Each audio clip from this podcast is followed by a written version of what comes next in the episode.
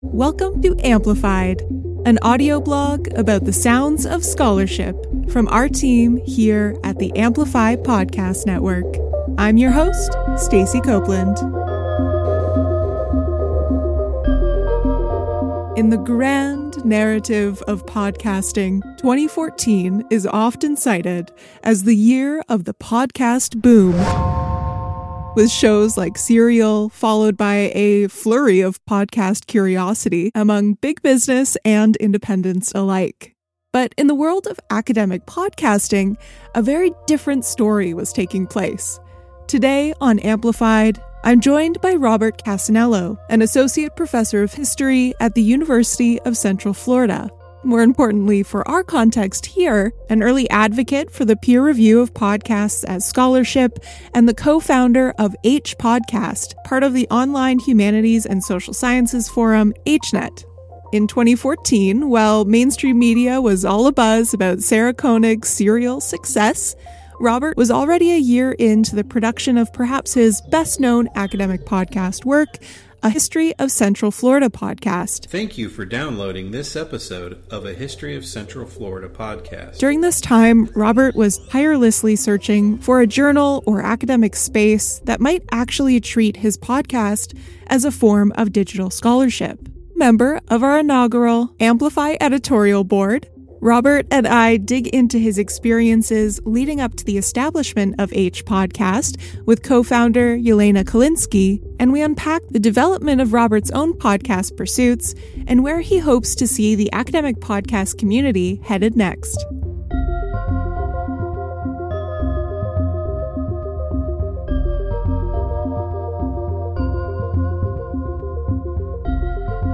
Hello, I'm Robert Cassanello associate professor of history at the University of Central Florida. What brought me into podcasting initially was just, you know, being a consumer of it, right? I'm trying to think of the year this was, but it must have been 2004, 2005, around there. Learned about podcasts. I started listening to them and I just thought I could do this. And it could be a history thing and it could be just, you know, part of what I do as a historian. So you were thinking, hey, I can do a history podcast how did you end up coming to the History of Central Florida podcast project? Because that is a bit more of a big endeavor. It's a 50 episode multi team initiative as well. Video podcast too at that. Yeah, that's um, right. Yeah, no, it was it was a mammoth project. I don't think I've I've done anything to that extent since. And it was it wasn't my first project obviously. And what I realized when I made the commitment to create a podcast was I didn't want the first podcast I do to be a passion project. You know, I wanted I wanted um, the first project I did to be a lesson to figure out how to make podcasts. I think the first project I did was called Public History Podcast, and I just interviewed people in public history. Did it for about a year and a half. They don't exist anymore because I've never I never backed them up, and they were all on iTunes U, and iTunes U disappeared, and so they're all gone. They they're in the ether. But I just sort of learned how to how do you record someone in person, how do you record someone over the phone, how do you edit, you know, and I learned all the kind of the tricks. I went from that to I think like two other podcast projects, and then I went to a History of Central Florida podcast. So, do you feel like by the point you got to a History of Central Florida podcast, which started or at least started publishing in 2013. Mm-hmm. Did you see or hear of other people doing this kind of work, or was it something that you were kind of out on your own figuring out as you went along? I definitely felt I was out on my own figuring yeah. it out. I mean, there were uh, radio programs that moved into podcast environments, like, you know, Backstory was podcasting at the time I was doing a history of Central Florida and those were historians that were hosts. And later on, I, I, found out that they were just hosts. They were just they were just the talent. They were the pretty faces or the pretty voices, right? And there actually were these radio producers who were producing that show. And to me, I have a, I, I have and had at the time a very kind of strict definition of a podcast. And I think like someone producing a radio program and putting it into a podcast distribution is not a podcast to me, right? It has to have that sort of you know um, there's like a podcast intent that I think is different from radio. There were a few podcasts that were out. I remember I had my students listen to them, things like, you know, History According to Bob, I think was one, if I remember correctly. And there were a few that were, you know, done by not professional historians, but like I know there was one that I listened to with my students called the History of the Byzantine Emperors. You know, so I kind of liked listening to the forums and stuff. And for me, my favorite podcast at the time that was history based was a history of the world in you know however many objects the, the, the BBC podcast, and so I wanted to do that with this history of Central Florida podcast, and that was sort of the ambition. And of course, we kind of did things a little bit different in that you know it was a locality with the with the world history emphasis as well as the video part of it. And so we're actually able to play with kind of visual narratives and visual styles. On the element of you know a history of central florida being a video podcast I mean, video podcasting, the whole talking heads on YouTube approach versus the more supplementary still images style of your project set with um, narrative driven audio really is a whole other conversation we could definitely get into when it comes to the debates about what a podcast is for sure. But keeping us focused here on the role of the history of central florida podcast which has since become sort of an early model for other academic history podcasts to follow. Could you tell me a bit more about the development process behind the project? And secondly, were you even thinking about it as a scholarly podcast at the time?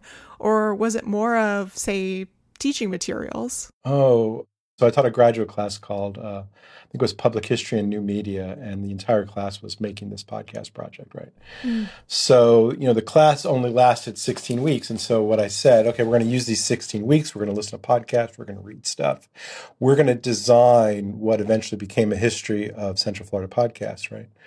So at the end of the semester, before we broke, I said to them, I said, okay, we have the blueprint.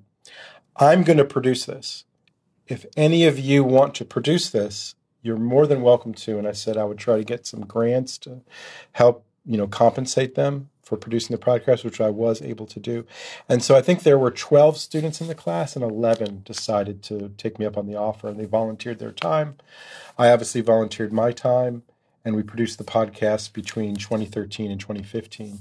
And, you know, we just worked little by little, and I gave everyone the orders that your life, your academic career is precedent over the podcast. If you have an hour or two a week, work on the podcast. If not, don't and get to it when you can. And so that, you know, that's sort of what, what we did. As far as the academic part of it, it was always my intent to make this an academic podcast in that it had a thesis. This is sort of what I was testing. I was testing whether a podcast could produce original knowledge. That was sort of my experiment, if you will. What I decided to do, and I did this oh, very overtly with the students. I mean, this was sort of in the in the recipe of this of this project. I said, okay, let's produce original content. Let's have a thesis. So this isn't a synthesis project at all. This is actually original knowledge because what we did is we took the idea, you know, so uh, if we're looking at this in terms of, you know, literature and scholarship and stuff, you know, we took a history of the world podcast. And we said, okay, can you take this concept, right? Can you take this thesis and apply it to a locality mm-hmm. with the global, you know, history narrative? And that's what we did. So, you know, each of these podcasts thematically you know, connect to each other because they're all, you know, not looking at micro history, if you will, of one corner of Orlando or some other place in Central Florida, but it's sort of taking the universality of the human experience and just putting it in a Central Florida object, mm-hmm. right? People like myself who've taught state history, state and local history, can get kind of frustrated if you know you you see these very kind of provincial very local histories that don't really go beyond the locality and i said to the students you know the first day of class i said someone in tokyo someone in wyoming you know someone in uh, nigeria should be able to watch your podcast mm-hmm. and enjoy it and get something out of it that was the challenge yeah, and you kind of see that in the theme. So even episode one, the Windover burial site, which I think is one of the most viewed ones on YouTube, mm-hmm weaves through those themes and they're all quite short which is uh, why i was curious if you were thinking about it as learning materials as well because they're in that 15 minute kind of time range, which you don't typically see with podcasts these days for the most part. People are thinking of podcasts as being 20 minutes or more, sometimes up to an hour and a half as more of the typical time frame for a podcast episode. Interesting you say that because um, I've worked on many podcast projects with students here and taught podcast classes. And the students have come up with what they refer to as the Cassanello rule, and that is nothing's over 15 minutes. right? The shorter, the better. You know, like I had this rule in the class like, I don't want to hear any one person more than one minute and 20 seconds. If it's a narrator, if it's the voice of an expert, and then move on to something else. And so I, I, I really kind of enforced that to a great deal. We broke it sometimes. Was there a logic behind that for you, or is it just like your favorite number? yeah, I'll tell, I'll tell you exactly where it came from. One of the podcasts we listened to in this class um, at the time, this might be really kind of out there, but there was a show on TV called Fringe. Do you remember that show? It was a sci fi yeah. show. Yeah. So there was this, actually, there was more than one, but there was this one Fringe podcast. So the people would watch the episode of Fringe, like I think it was Thursday night at the time. They watched the episode of Fringe, right? And then they would record their thoughts from the Fringe episode, right? And so any episode was like, you know, 48 minutes or something like that, right? But they created a four hour podcast, no lie, per episode, four hours, right? And so, you know, because we were you know, I, I want to introduce them to forms and styles and things like this. So I'm like, all right, let's watch this fan based podcast, right? or listen to it. And we were listening to it, and it was like, and I said to them, I said, I don't want to hear a four hour podcast on anything. Yeah, I mean that makes a lot of sense. It you know, a 4-hour podcast tends to be background listening, things people are putting on for maybe ambiance versus a 15-minute podcast being something people are really going to to learn something in particular and perhaps pay more close attention to in that way. Right. Right. Doing a little pivot here, a History of Central Florida podcast I learned about through HNet and the H Podcast Network. For those unfamiliar, HNet in brief is a long-standing interdisciplinary online forum really for humanities and social science scholars with a wide variety of different topics and location-based networks and resources available including, of course, H Podcast. I was curious to hear about how you got involved with HNet, which is something I delved into about two years ago for the first time, and don't think I'll ever get to the bottom of all of the content and all of the material that's available uh, through HNet as such a, a wonderful initiative. But how did you end up getting involved over there? So I got involved in HNet when I was a graduate student in the early 90s. I had a professor come to class and said, hey, there's this HNet thing, and had a, uh, essentially a printed up flyer, you know, from a Xerox machine and handed them out. Very digital, right? what was introduced to us in this class was sort of, oh, you can meet up with a network of scholars and ask questions and things like this. So, you know, I think this was 94, 1994 mm. maybe. And I joined my first HNet network then from then on, when I became more involved, I realized, well, you could start a network. And one of the networks I started with a colleague um, of mine was H Florida, because we were both working in Florida history. And we're like, hey, there's no Florida network. Let's create a Florida network, and we can kind of grab a bunch of scholars, have conversations, and things like this.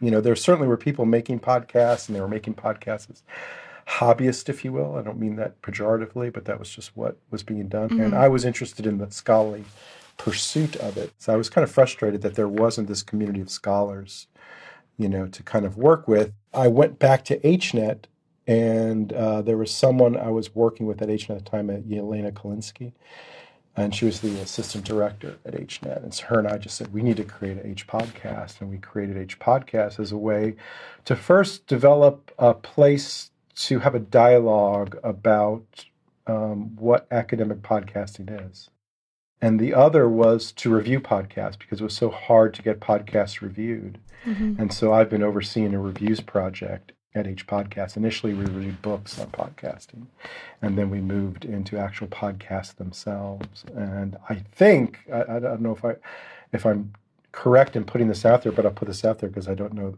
if I'm wrong or not. But I think we were the first academic reviews of podcasts out there. Yeah, I wouldn't be surprised given uh, what would it have been like 2014 around. Yeah, I don't remember the exact year off the yeah. top of my head. I know the um, Radio Doc Review Journal uh, was started around that time too, led by Siobhan McHugh, but they were and still are very focused more on like the critical analysis of audio documentary work, of podcasts uh, more broadly, rather than a focus on scholarly podcasting. So perhaps more to explore from that era. I'm sure someone will stop us and say, You're wrong. yeah. There was this review.